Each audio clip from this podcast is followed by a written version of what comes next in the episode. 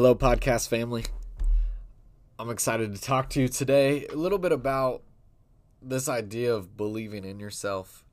One of the things that our culture teaches us, and in some ways it's healthy, in some ways it's unhealthy, is this idea of believing in yourself.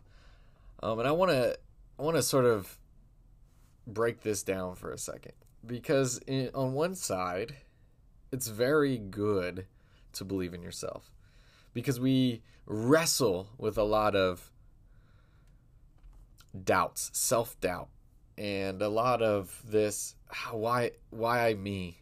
Or why, like, what makes me special, or what makes me good enough, or what makes me have the gifts or the ability. There's other people that can say it better. There's other people that can do it better. There's other people that probably have more opportunities and all these things. And so we have a lot of self-doubt. Because truly, we know our origin stories. We know who we are. We know who we are when no one's around. We know how really maybe how old we are, how young we are, or how rural we are, or how city we are, or however what our economics are. We know all this about ourselves, and so we have some self-doubt in that. And so there's this pushback in our culture that says, believe in yourself. Go for it. Make it happen. And there's some good there, because we should have some confidence. But on the other side of that, the unhealthy side of this believe in yourself is the reality is that your human ability is going to always sort of come up short. It may have bursts. It may even have moments of success. It may even have maybe even a lifetime of success in the world's standards.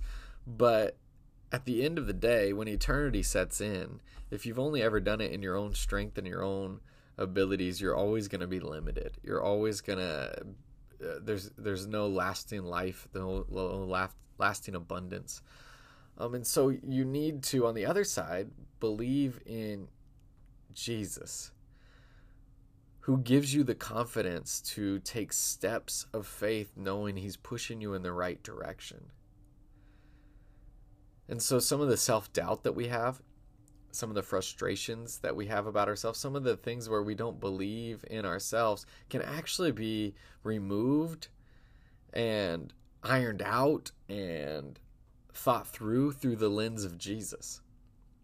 That through this reforming and this sanctifying way of Jesus, that actually it's not believe in yourself, it's believe in Christ who lives in you.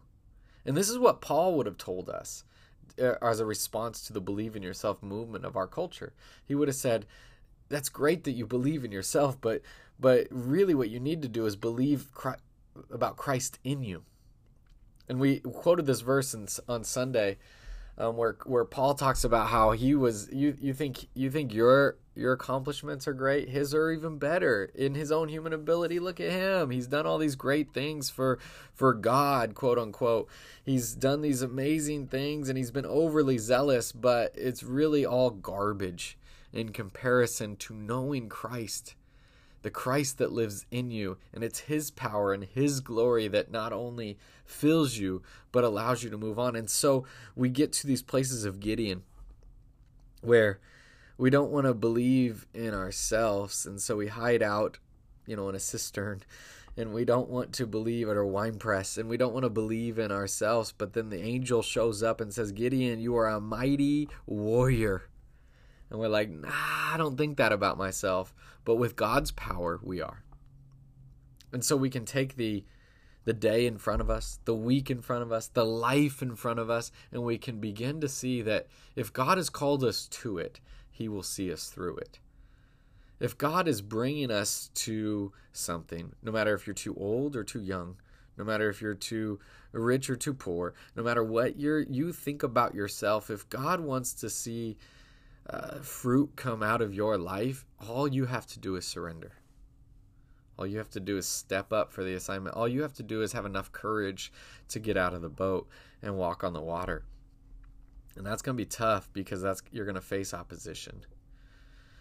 And we're going to be talking a little bit about this through Elijah's story on Sunday. And so if you can, join us on Sunday, and we'll talk some more about this idea of what it looks like to believe in yourself in the way that God wants you to believe in, by through Christ, through the calling and the anointing that God has given you.